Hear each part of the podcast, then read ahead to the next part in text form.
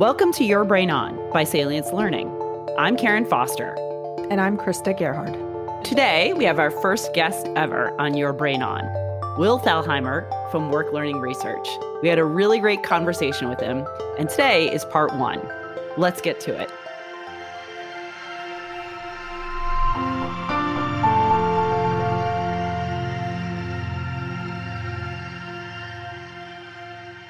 Just to start off again you know give us a bit of your background um, so of course we've been reading your blog and and talking about you uh, but more you know more appropriately to hear from the source. Sure.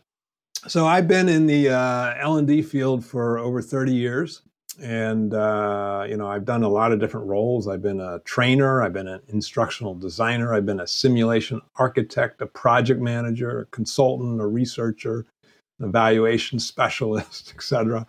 Um, and uh, for the last 22 years, um, I've been running my consulting practice, work learning research. That sounds like 10,000 people, but no, it's just basically me. And uh, what I do is I uh, help clients by using research based best practices uh, and compiling those, looking at the scientific research, but then making them practical uh, because you know a lot of it is jargony. It's you know bound up in these you know theoretical arguments, and I just like to look at what causes what, and then you know not just look at one study because that's not enough, but compile a bunch of things to really find uh, the themes, the patterns that are out there that we can make our learning more effective. Um, so I do that now. Compiling the research doesn't usually pay anything. so the way that I make my living is to do workshops, is to do learning audits, uh, where I go in and I'll look at a classroom training or an online training or e-learning or even how people learn on the job in their groups. And I will uh, go in and make recommendations. Uh, one of the things I've learned over the years that a learning audit is kind of it's great right? You come in as an outsider you give your feedback you look at that you research benchmark it. Um, but it's not as good as uh, what i do uh, it's called a learning audit workshop. So i go in with a group of a, a team and i talk about some research concepts. I talk about the practical application of those and then uh, i have the people there do the audit themselves so they decide, you know, what are we doing that's aligned with the research? Mm-hmm. What are we doing that's misaligned? And what are we doing that's sort of in the middle? The reason this works so well is because you're starting with a f- firm foundation with research that works, that's practical. But then uh, you're enabling them who have better eyes on their learning than you do, right? Even as an outsider, if you go in and observe, you still don't know all the contingencies and the logistics and the what they can do and what they can't do. Um, so they know it better than you do. So they're not only know it better, but they're also get buy-in.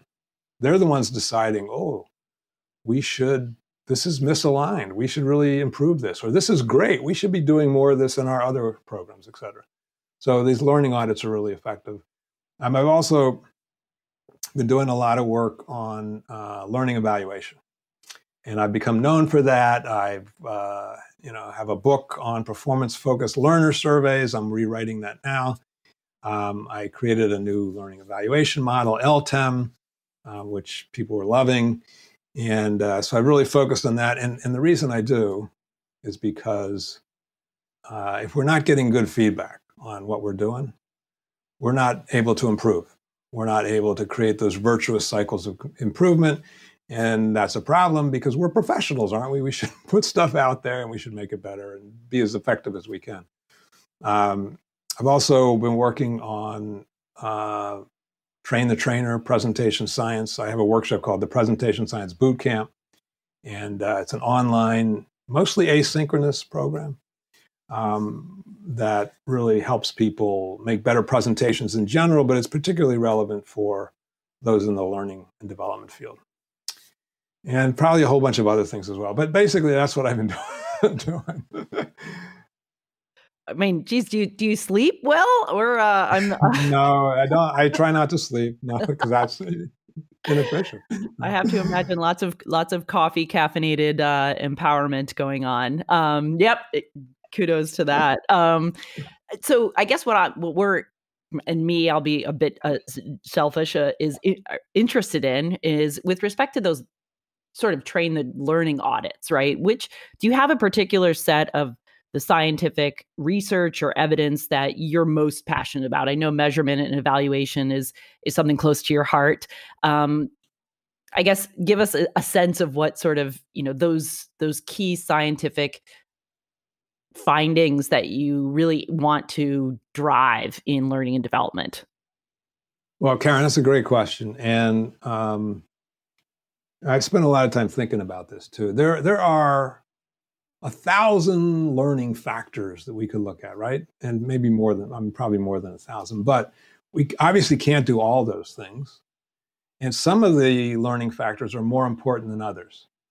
Uh, early on, 22 years ago, I started out trying to compile the learning research. And I, in my youthful uh, ignorance, I thought, oh, this will be easy. I'll do it in a couple years. I'll write a book. Da, da, da. Well, uh, that's a big project. And uh, some things are more important than others. But I basically went in, looked at the scientific research, and I looked at um, you know, effect sizes and tried to find out what were the most important things. And there's no way one person can do this. Um, but I did come up with what I called the decisive dozen, the 12 most important learning factors. And I'm sure that I'm missing out on a few or, that, you know, some things in there aren't as important. But um, there's things like retrieval practice. And that's a jargony term, but it basically means getting learners to um, engage in some learning activity and then retrieving information from memory. And that's really critical because that's what they have to do in their work. Like we teach them something, then later, they, they're working in their work and then they encounter some issue and they should retrieve that information. So we should we give people practice in doing that. So retrieval practice is one, uh, repetition is another, spacing repetitions over time, really valuable. Uh, feedback, giving feedback on these retrieval practice efforts, on these task efforts, et cetera. Um, helping people guide, you know, guiding people's attention to the most important learning factors. Um, so there's a bunch of things like this. That's like five out of the 12. Um, but, you know, to, see, my, my belief is that, and the metaphor I like to use is that we sort of have a learning DNA.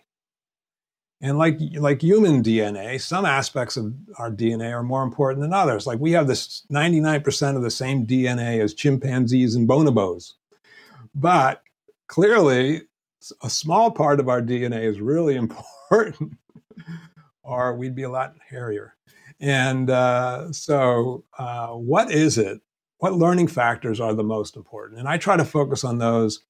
Um, you know, eventually we can go and think about other things, but most of us are failing or not doing as well as we might on those fundamentals. We're not giving enough retrieval practice, realistic practice, as I like to call it, to make it practical.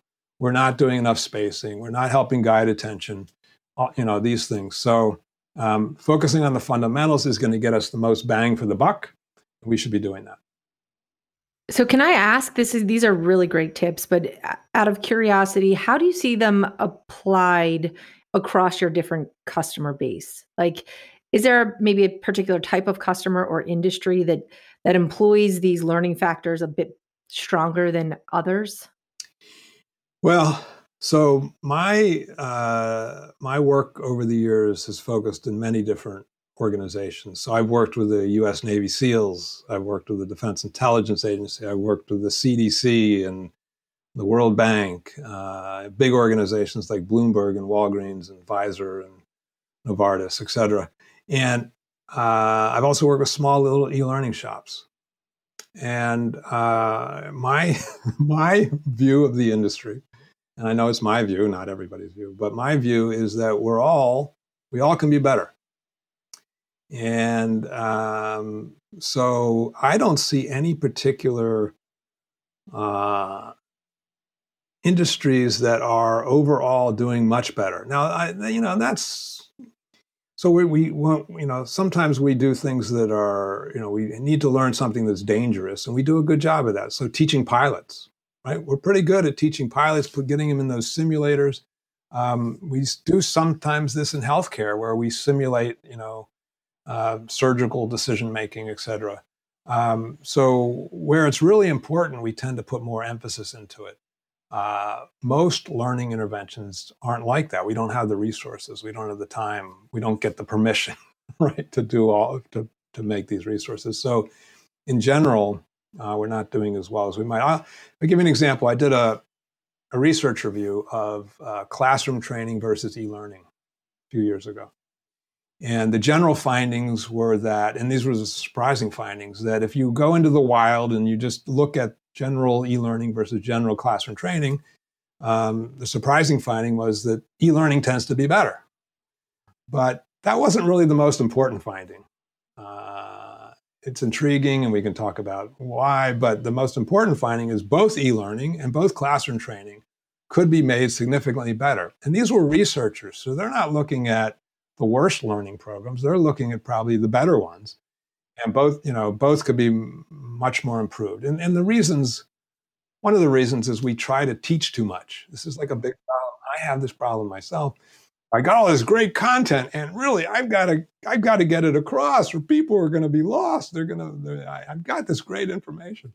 So we try to teach too much, and what does that do? Well, we try to teach a hundred things, and we teach them all at a surface level and we don't give them enough realistic practice. We don't get them reflecting in depth. We don't get them, uh, you know, spacing these repetitions over time. Um, we'd be better off teaching 50 things and they'd remember, you know, 30 of them than teaching 100 and having them remember 10. So uh, it's a, you know, we have these sort of, and it's not always our fault. I mean, let's be real. Sometimes our stakeholders say, oh, got to teach 100 things because this is what's important. Um, but we need to be better at you know educating that issue when talking about the importance of prioritizing it's something that uh, on the projects that salience works on we have those stakeholders right? That uh, the idea of you have to teach a 100 things and or it's it's if you don't you know the learners will be lost right? How have you found or what techniques have you used to sort of convince stakeholders right that that that prioritizing and sort of empowering the learner to make evaluative decisions on sort of the where their gaps are and and, and so forth is where has that help, helped or how have you done that yeah that's that's a great question so one, one thing sometimes i have the privilege or the opportunity to do like a little i call them i don't usually call them this to the my clients, but I call them like educational backgrounders, you know, mm-hmm. like a 45 minute, 60 minute, 90 minute, just introduction to the research, how to mm-hmm. think about learning. And sometimes that just completely opens up people's mm-hmm. eyes mm-hmm. um, because you go through these things and they go, and they get it and they go, of course. And wow, we didn't think of that. And well, this is great. Um, now, sometimes you can't do that. So, and even if you do that, you have to do more than that. Um, you know, we know that oftentimes information does not equal persuasion, right? Does not equal transformation. And so uh, I've also found that using the right metaphors uh, are really helpful. Uh, using some visual elements. So, you know, one of the things I've used is the metaphor of teaching 100 things versus teaching 50 things. And then saying, what would you rather have? You know, and, and, you know, people you know, and I'm telling, well, these aren't the exact numbers, but this is sort of how I think about it. You know, I could teach them 100 things and they might remember 30 uh, or, or, you know, tw- 10. They might remember 10 because I'm teaching them so much. If I remember teach them 50 and they remember 30, which would you rather have? Teach them 50 or teach them, you know, they go, oh, okay. Um, also, I found uh, I use the learning and forgetting curves. Ah, good old Ebbinghaus. yeah. Yeah, well, I try to take it away from Ebbinghaus because that's you know nonsense syllables and all that. But I try I try to make it real and uh, and just that graph. I, I was once in a meeting with some senior leaders in an organization, and I I just did the, the learning and forgetting curves, and one of them like stood up and said, "Oh my gosh, this is what we need. We need to minimize the forgetting curve." And you you know you got they got excited about it. And you know, a, a lot of us sort of think we know learning because we've been in classrooms for ages and ages. Um, but when we break things down and we show people learn and they can learn faster or slower, and people forget and they can forget a lot. And this is sort of what happens most of the time, but we can minimize that forgetting curve, or we can even do better. We can create the opportunity for them to continue to learn after the training. We can do things like um, prepare them to deal with obstacles that they might face. We can, um, you know, use repetitions to support them. We can reinforce things after the learn, major learning event. Um, and usually people go, "Oh yeah, this makes a lot of sense." So you know, part of it's simplifying, part of it's finding the right metaphors, part of it's having the right visuals, and to create some key concepts around learning, like the learning and forgetting curve. Um, I find that really moves people's thinking and opens them up to possibilities. And also, when you share the research and you do it in a way that's practical, got to be careful. If you do it in a way that's too academic or jargony uh, or obviously impractical, then people will resist it. But if you do it in a way that you focus on the practical side of it, um, you relate it to their world, uh, then it just uh, jumps out at them and they go, oh, yeah, of course. Thank you for listening to this episode of Your Brain On. Please subscribe to the show on Apple Podcasts or wherever you listen to podcasts. I'm Krista Gerhard. And I'm Karen Foster. And we'll see you next time.